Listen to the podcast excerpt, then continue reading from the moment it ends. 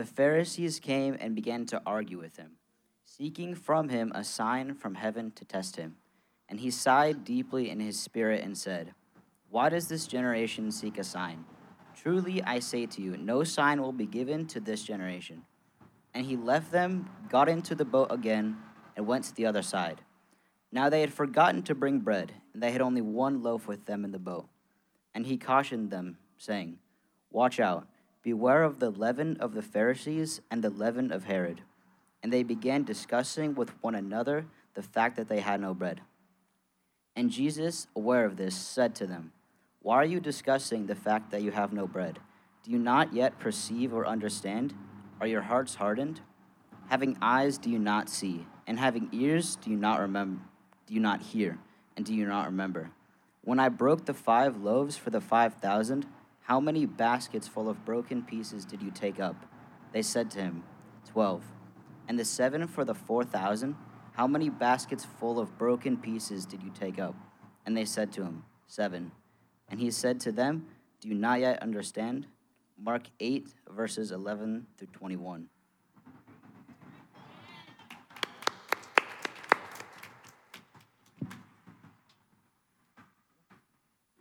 Awesome. Good morning, everyone. How you guys doing? My name is Josh. I'm one of the pastors here and get the opportunity to continue us on in our series in Mark. Uh, just awesome. I love that. Mason, one of our students, reading scripture for us. Uh, that's one of the things I've really enjoyed about the last, you know, couple months since we've been meeting. Other people coming up, reading God's word, participating in these mornings. You know, I feel like that's what church is about. It's not about uh, the professionals, quote unquote, uh, coming up and doing things or performing things, but people just sharing in God's word together, and it's a really cool thing.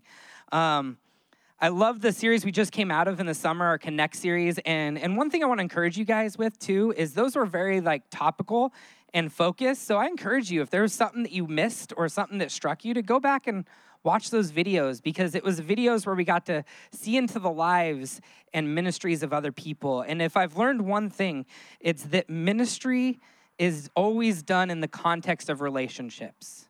And relationships are developed through hearing and sharing of our stories. And so it was just a beautiful series that we got to see that, and a lot of things came from that. And uh, one other thing in the last couple of years that I've just realized and I've found a ton of importance in is the importance of putting the gospel in front of us over and over and over again. That, that we are in such desperate need of, of focusing on the thing that is of most importance. And that's why I'm really excited to get back into Mark and just to follow the life of Jesus and learn from what he did and what he was about and the things that really hurt his heart and the things that brought him joy, right? Like we get to see into the characteristic of God through this.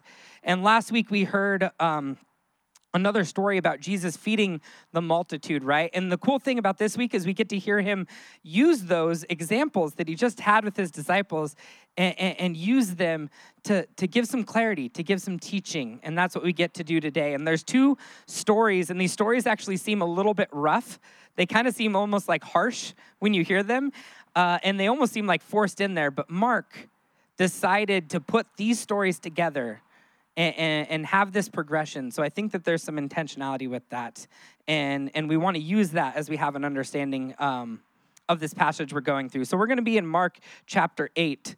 And we're going to start in verse 11. Normally, I would read through the whole thing, but Mason was awesome and he did that for us. So uh, we're just going to jump right in. In verse 11, it says, The Pharisees came and began to argue with him, seeking from him a sign from heaven to test him. So we have this scene, and the scene opens, and, and Jesus had just fed a bunch of people again, and the Pharisees seek him out, and they seek him out for a purpose, and their purpose in seeking him out was to argue with him. And this is really important to this passage. For one, if you don't know, Pharisees, sometimes if you've been in church for a while, Pharisees are like the, the, the villain, right? They're kind of these slimy little guys with slick back hair and they're like running around trying to get Jesus. Um, that's kind of what it feels like for the Pharisees. But back in that time, the Pharisees were the elite, they held high status. They were a group of people that devoted everything in their life to following God's law and to knowing God's word. And that was a good thing. And now we have the context of how Jesus interacted with religious leaders, but, but that's how they were viewed. And, and we see this situation where the Pharisees come and they want to argue with Jesus. And I remember when I was in college, Bible college, and being the young adult uh, guy that I am, surrounded by a bunch of other young adults in Bible college, there was a lot of arguing. There was a lot of people who maybe thought they knew a little bit more than they did, including me. And so there would be debating, there would be arguing.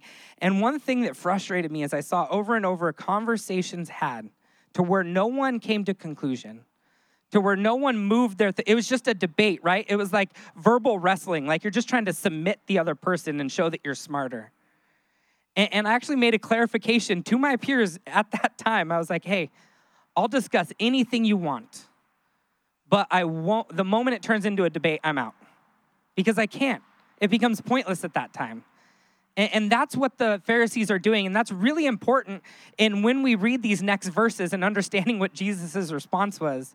In verse 12, it said, And he sighed deeply in his spirit and said, Why does this generation seek a sign? Truly I say to you, no sign will be given to this generation. And he left them and got into the boat and went to the other side. So we see Jesus, and, and he's confronted with these Pharisees who want to argue with him, and, and it creates this deep sigh. And when I first read it, I thought the sigh was like this, like, you know, like kind of frustrated sigh. But the more that I re- the more that I read it, and the more that I understood, I realized it was actually a deep sadness. That these people who devoted their life to God's word, who understood that there was a Messiah to come, who were waiting for all of those things to come together, were standing in front of him and he realized they were missing it. They were missing it because they had another agenda, and that other agenda was to prove themselves right by proving Jesus wrong. That, that their deepest desire was to, was to prove their status, was to, was to prove that they were worthy of the things that they, the status that they held, and they were going to Jesus to prove that by making him prove himself. And so Jesus, with a heavy heart, realizes even if he did show a sign, which, by the way, he just fed a bunch of people and that wasn't good enough. So he's like, obviously, you guys aren't getting it. Um, instead of giving them a sign, he realizes that, you know what? I, signs and miracles are for giving God glory, and you're not seeking to hear, right? The reason I wouldn't debate with people is because because when you debate, your goal is to win. Your goal is to prove yourself right and the other person wrong. When you have a discussion, your goal is to learn. It's to receive maybe from what other people are saying. Is to say, you know, I think I have reasons to think for what I do, but maybe there's something I'm missing and I'm open to that. And because they were in the posture of arguing, Jesus knew that even if he gave them what they were asking for, that it wouldn't be received. And that's a really heavy thing. And it brings up this question. And this is a tough question. I ask it not of you, I ask it of myself and all of us collectively as a church. Is it our desire to know Jesus or to be right? Is it our desire to know Jesus or to be right? And get practical with this. If there's someone who says something that frustrates you or offends you, something that you see that, that irritates you and irks you, or something that comes up against our faith and our religion, is your frustration in the fact that you want to be right? Or is it that you want to know Jesus? And if you ask yourself that question, it will change how you respond. And I think that's what Jesus is getting to. It goes on in verse 14. We get back to the disciples, and it says, Now they had forgotten to bring bread, and they only had one loaf with them in the boat. And he cautioned them, so this is Jesus, he cautioned them, saying, Watch out, beware of the leaven of the Pharisees and the leaven of Herod. So, again, whoever the planning person is for these disciples needs to get on it because they forget bread all the time. So, they forgot bread and they get in the boat. And, and I was reading commentaries, and one of the commentaries actually said that, you know, he, they thought that this was like bickering, like they were trying to blame each other, figure out who was supposed to bring the bread. And, and I like that. So, we'll go with that because it's a fun little picture to paint. Um, but they forgot bread and they were talking amongst themselves. And then Jesus gives them a warning. His warning that he gives them is hey, be, be aware of the leaven of the Pharisees and Herod. And what that means, so leaven, leaven's the thing that makes the little crispy flat bread turn into the fluffy nice bread that we all actually like, right? Like the leaven grows the bread like that. And, and it was an analogy used in that time, not just in Jewish like culture, but in all culture, that when you use leaven, it was in the negative when you were talking about the leaven of something getting, it was talking about something infecting in a bad way, a culture, an idea, a group of people. So it was a negative thing. And so Jesus is saying, Beware of the leaven of the Pharisees. What he's saying is, Beware of the way in which they're living their life. And beware of Herod. Herod's goal was the throne. He wanted to attain and sustain power, right? That's what Herod wanted to do. And, and, and, with the Pharisees, their desire was to, was to, in every way they could, guard their life and be perfect on with God's law, to make sure they were right in everything that they did. And the problem with that, the problem with um, living a life like that is that if you live a life like that, you have to live a life of fear because your foundation is built on what you bring to the table. And we all know that that's limited. So we're just waiting for the other shoe to drop. So Jesus does this. He says this to them. And we go on in the story in verse 16, it says, And they began discussing with one another the fact that they had no bread. And Jesus, aware of this, said, Why are you discussing the fact you have no bread? So I picture it like this, right? Jesus just had a tough interaction. The disciples are like, We forgot bread. You forgot bread. Who's supposed to bring in bread? And they're like freaking out. And then Jesus comes in, Guys, can I just tell you something? There's a way in which people are living and it's not healthy. It's not good. I don't want this for you. And the disciples are like, Oh, yeah, cool, good stuff, Jesus. Always, you're bringing good stuff. And Jesus walks away and they're like, But what are we gonna do about the bread? like, right? So they totally miss it because they're distracted and they're worried about the immediate situation that they find themselves in. They miss Jesus, they miss his direction, they miss his guidance. And again, I ask us a question how many times does that define our life? How many times does that define how we interact? That the worries of the day, the stuff that's coming up, is so overwhelming that maybe we miss the reality of the presence of God or we miss a teaching of God. And, and it's this hard thing, but luckily we have Jesus and, we get to hear a little bit more in verse, uh, the second part of verse seven. It says, Do you not yet understand? Are you not, are your hearts hardened? And we see Jesus kind of rebuking his disciples at this point. But I want to caution us with something. A lot of the time when we come to God's word, we come to God's word uh, in in kind of the format of of condemnation, right? I I would guess that there's some of you that are out there that don't really pursue reading God's word because you don't really want to pick up a book that's going to tell you you're terrible, right? Like you're like, I already know it, God. I don't need it like on pages. That hurts, right? So I mean, it's not the whole thing, but if you're honest, that's part of it. And and, and the reason is is because with culture and Christianity and religion, we've created a context in which we, we approach Scripture as a book of condemnation. When if you look at the grand narrative of Scripture, the grand narrative of Scripture is one of redemption. It's God pursuing relentlessly his people and, and, over and over and ultimately giving everything to that end. And, and we need to do that because as we go in this, where Jesus is correcting his disciples, I mean, he's leaving soon, so he needs them to get it, right? There's a part of that too. But let's maybe just afford some of that grace to this passage and not read it in the sense of putting ourselves in the story. All the things that Jesus is saying to the disciples were, were all those negative things too. But if we read it through a lens of redemption, we see in verse 18 it says, Having eyes, do you not see? Having ears, do you not hear? And, oh, sorry, wind. And do you not remember?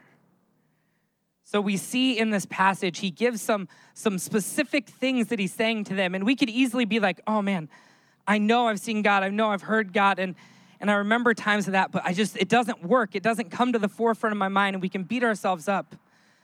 But in his rebuke, in his correction of the disciples, he's actually giving us direction. He's saying, You have tools here. You have resources. I haven't left you out in the wild by yourself.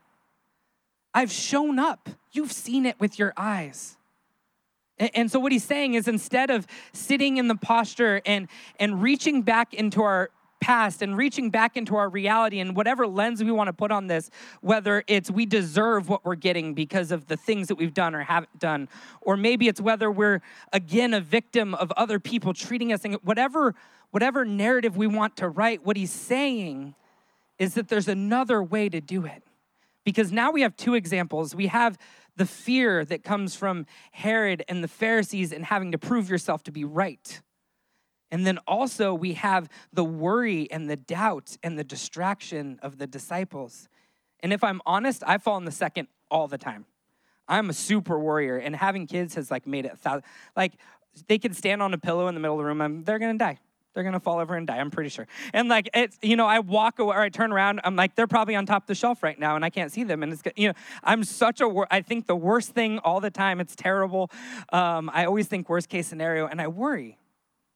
And, and if I'm honest with like our culture, right, with church, if we're being family, if we're being honest, worry isn't really okay in church because Scripture tells us, hey, don't worry.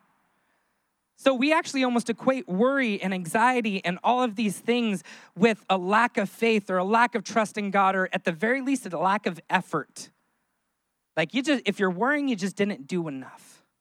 So maybe, maybe that's true. Maybe it's an indictment on, on my faith, on my walk with Christ. Or maybe it's a reality that Jesus is speaking into to, to these men who have seen every miracle that he's done, who have heard every teaching that he has given, and still are struggling. And so we have this. He says, here. So instead of reaching back and, and, grabbing those things, he's like, reach back and grab a picture of when you saw me show up. Hear my words. Maybe it was a message. Maybe it was a podcast. Maybe it was um, just an encouragement that someone gave you when you were a teenager. I, I've told you guys a couple weeks ago that the reason that I'm here is there was people who weren't my family who said, "Hey Josh, I think you have a gift." And it changed my entire life, an affirmation from people who were listening to God and giving that to maybe it's that. Maybe it's remembering. He says remember. Maybe it's remembering a time where you felt taken care of where you truly felt like you were seen, you were known, you were heard, and thereby you were loved. And in the craziness of everything, remembering that and bringing that to the forefront of your mind. Uh, but I want to be clear with something. If you do this, it's not going to result in everything being okay. This isn't, you know, a list, another checklist of things that if you do, you're good and everything will be fine. You won't experience these things. But what I'm saying is that you have a choice. And Jesus knows that the easy way to go about it is to is to try to take control, right? Prove yourself. You know, if you're struggling in your faith, it's cool. I'll just do all the Christian things I know I'm supposed to do and it'll be fine. You know? And none of those things are bad. Those things are good and they're tools we have too. But you go into that mode. Or maybe it's, I'm just overwhelmed by everything that's going on. I got worry in my life. What he's saying is, he has more for you. He has other ways to live in the difficulty in a world that's broken with broken people in it, that there's an other mode to walk in. And that's what he's encouraging them with. And he does that with two stories, two stories that make one point. Starting in verse 19, it says, When I broke the five loaves for the 5,000, how many baskets full of broken pieces did you take up? And, he, and they said to him, 12 and the seven for the 4,000, how many baskets full of broken pieces did you take up? And they said to him, Seven. So, what God's proclaiming to his disciples that are distracted, that are living in a mode that he knows isn't the mode that he has for them, in the context of these Pharisees and Herod and these people who are trying to just make their way by their own efforts in this world, improve themselves, that in that context, he tells them stories that point to one truth, and that truth is that God is a God that takes scarcity and makes abundance. That Jesus is a God that takes scarcity, takes when you're at the end of your rope, when you don't have much more to give, and makes abundance. When you don't have anything to eat, hey, you guys, you've seen it. I've fed a lot of people, right? Like he makes, he doesn't just fill the need, he makes abundance. And I saw that this week. This week was a really tough week for me, and I shared um, with Melody and Grant finally on Thursday. I'll get to that in a second. Uh, but Monday, it started Monday, and it was just one of those days, and we were at home with the kids, and I don't know if it was before or after dinner, and Lindsay was like, Josh, what's wrong? And I was like, oh, I didn't know anything was wrong. But you know, like your wife knows you really well. So I was like, wait, maybe something is wrong, but because obviously I'm acting different. And, and so I was like, yeah, and I, I, don't know. I just feel off. I feel heavy or whatever. And then Tuesday kind of trudged along and it was fine, but it wasn't great. And then Wednesday morning was like really rough. And I was coming to the office in the afternoon because we have a youth group at night. And I come in and I walk into Melody's office, and Melody and Grant are in there. And before I walked through the door, I had to amp myself up. I was so like at the, I couldn't interact with people. And if you know me, I'm like an extrovert. Like I'm all about like, let's just hang out and be together. Like I love it. And I found myself so like done that I walked in there and it wasn't bad. It was good. It was really light conversation. But even as I was in the room, I was backing towards the door, kind of waiting to get out of it. And I was like, wow, that's not me. so that's not good. Maybe Lindsay had something. And, and and I remember being like, I just don't have anything to give. And this is just a tough day. And I had youth group that night, which wasn't going to be good either. Uh, but the next thing I had in my day was another meeting. And this meeting was with our young adults leader, who's Kira, by the way. Pretty awesome person. Don't know if you met her. She's right back there. Um, so I had that meeting and I felt bad going into the meeting, realizing I didn't have much to give. And she was going to talk to me about content and direction. And, and it was one of those moments where I needed to like lead well and be there and be present. And I didn't know if I could. And so I walked in that meeting. I'd like to tell you I prayed first, like a good pastor should, and you know, like, and then God, but I wasn't even at a capacity to do that. I just walked into the meeting. and so I walked in and I went into that meeting and and it was so good. Not only did I have the capacity to to share and encourage and give direct, you can ask her later if that's true. Maybe it was terrible and I'm just thinking this. Um, give direction, but I was sitting in that meeting and life was being rebreathed into me and, I got to the point to where youth group was coming that night and I didn't have to go into it faking it, which I had to in the office earlier, right? Like, like I, I had joy. And it was just such a good meet. Not only did I have scarcity, didn't even know if I could make it through a meeting or be in a conversation, but I had that and I gave something and I received something and it was just so good. And God took scarcity and He made abundance out of it. And the thing, I don't know if you know this about student ministry, you don't get to fake it till you make it. The moment you're faking it with students, they got you. They know. And you can't do it. You don't get to walk in and just pretend like everything's fine because they'll see through it. So it was such a blessing. But Thursday came. And Thursday morning, I, I set aside for this, for this passage. And, and I was prepping. And, and, I went into the office. And uh, another thing, I'm kind of a little bit of an early riser, but like I got up early and it was so much worse. It was so bad. And I felt so heavy and and all of those things and difficult and empty and detached and and I was writing this down in my notes as I was thinking about this to say and then I realized I'm writing a bunch of words to not write the word depression. Like right? I'm writing a bunch of words to not write that I felt depressed.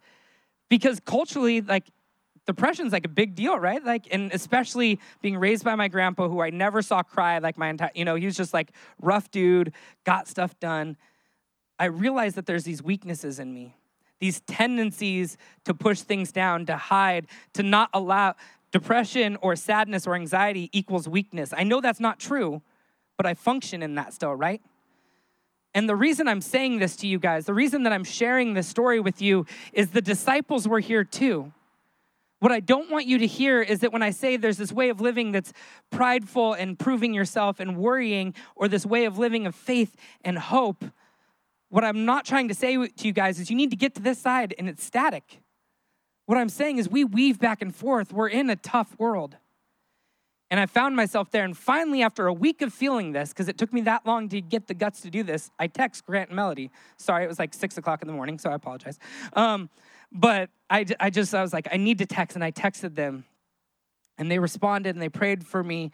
And Melody responded on the side. She's like, So do you need coffee? What do you need? You want? She's just so hospitable. She's like, I'll get you food, whatever you need. Like, so she like was saying those things. And that day was so much better. I got to prep, my mind felt clear, and I'm not over spiritualizing it and just say if you pray, everything's gonna be fine. But man, it makes a difference. And when I pull back in my mind, when I'm going through rough waters, when things are difficult and I find myself in worry mode or prove it mode, I can look back and instead of saying, like, I need to just be stronger, like I got from my childhood, I can look back and say, no, God's got this. Remember that week you had nothing to give? He had it. And, it took leaning on some other people. It took sharing my burden. It took being a part of a community. It took knowing I even had that there for that to work. And Jesus wraps up with this. And he said to them, Do you not yet understand? Do you not yet understand. The first time I read this, I read it as an exhausted or frustrated Jesus saying, Don't you understand yet? And after study and after thinking through and after reading it and reading commentaries and other things, I think it was more along the lines of like, Do you not yet understand? It's not about all these things. It's not about the bread. It's not about knowing the right things. Our faith isn't about doctrine and theology and all these things and having it down and being perfect and, and being in a trajectory towards Jesus that never has a hiccup. The, the, the statement that he's making is Do you not understand? I got you. That when you say, when we ask the question, Do you want to know Jesus or do you want to be right? It's, it's not a right or wrong question, it's, it's clarifying with us where are we? Because when we want to know Jesus, it's okay for us to be wrong sometimes. How free of a life is it to be a life where I don't feel like I need to prove myself all the time? Where I can trust some of my life, like my wife and my family and my ministry, to a God that has proven himself over and over and over again. But we can't do that if we don't utilize these tools, these tools of sight, these tools of hearing, these tools of remembering. These aren't small things, and they're practices that we need all together to go through a day and be like, God, are you here right now? Maybe not in the big moments, maybe just in a normal moment, and then capture that because we'll need it. Do you not understand? What he's saying is, do you not understand that I am with you, that there's something bigger here? And, and if you guys could grab your communion stuff, you can get that ready. We're going to enter right into a time of communion. And with this, he's saying to the disciples, not that you've messed up, not that you're getting it wrong all the time, or how dumb are you? Look at all this stuff that I've done. What he's saying is, guys, there's a way of living and it will be a constant battle. And your default, and I think this is for us too, this is something that translates. Your default is going to be trying to prove yourself. You might have a tendency to, pro- to try to just grit your teeth through it, pull yourself up by your bootstraps, whatever it is, and just put your head down and get it done and do it. Those aren't bad things, but you can't sustain it forever. Or maybe you worry and you have anxiety or you have anything like that and, and, you get distracted by the day and it's hard for you to see Jesus. One of the things that was a huge blessing to me is our lead pastor, Grant, being brave enough to do that, that series at the end of our Connect series to share about, about mental health. The person who's leading this church is sharing about a true, honest struggle with mental health. And the thing that that's saying, one thing that that's doing, whether you know it or not, is it's freeing everyone here to say, wait, if a pastor doesn't have to always be like perfect, like maybe it's okay that I struggle. Maybe my worry doesn't indict me in my faith. Maybe God's bigger than these things. And it's a beautiful thing, it's leading by example. But none of the things I said, none of the Connect series, none of this series that we go through is made possible without what we celebrate when we take communion. Communion, Jesus sat with his disciples at the Last Supper and he took the bread. And, and when he took the bread, he broke it and he gave thanks and he said, This is my body broken for you. What he's saying is that there is a price that has to be paid, not for your salvation, not just so when you know the bell rings and you go up to heaven, you, you got a place to go, right? You made it in the right side. Not that. Not so you're on the right side of eternity. His body was broken for the ultimate act of redemption to redeem the chasm, the separation between God and his people, not just for eternity, but for now. But that takes effort. That takes seeing with our eyes, hearing with our heart, remembering in our minds, grasping to things of God and not things of this world. And that takes the support of you guys that are in the chairs next to each other. Because there's been a lot of times where I couldn't see with my eyes very well, and I couldn't hear with my ears, and it was hard for me to remember anything good. And it took other people coming in and saying, Josh, like, I'm here. God's here. You got this. It's okay. And we need that. And he broke the bread and he said, This is my body broken for you. Let's take the bread together.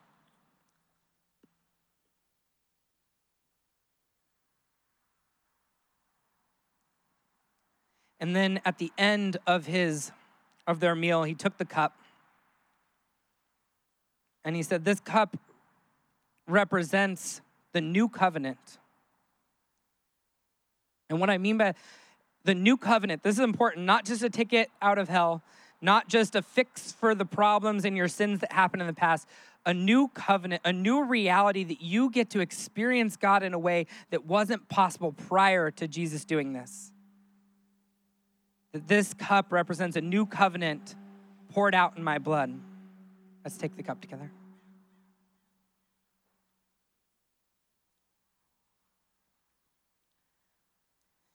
God, we come before you as broken people. Lord, I pray for everyone that was hearing this, everyone that struggles with the desire to, to control what's going on in their life, that struggles with the desire of feeling overwhelmed by a day, by tasks, by, by pain, by whatever it is, Lord, that you, uh, that you would just meet them where they are. Lord, that when they would hear your words, it would not be words of condemnation. It would not be words clarifying what they fear most, that they, that they are simply on the outs. Lord, but that they would hear your words as those words of redemption, words that draw them closer to you. We just took communion proclaiming the reality of what you've done, that you have defeated death, that you have defeated sin on our behalf, not just to fix us, but to have a relationship with us. So, God, I pray that peace over everyone here, Lord, that people would be free to not have it figured out yet, that people would be free to be in process, that they're allowed to struggle with the normal things that they go through, but that they would also know that they're not alone, that you are with them, that God has blessed them with a community of people to affirm in them to love them, to be tangible representations of Himself, so that they won't have to figure all this out alone. So we thank you for what you've blessed us with. We thank you for what you've done. We thank you that ultimately what we're learning, what we're hearing, is about you and your relationship with us and not about how we fall short. And we give these things to you in your name. Amen. We're going to um, Hello. Uh, we are going to do exactly what Josh just said. We are going to pray over you because this is your community. This is a tangible thing we can do. We are going to say to you, it's okay that you don't have it all together. It's okay to struggle. It's okay to not have it day by day. One day you do, one day you don't. So we are going to do that very thing that you just said right now.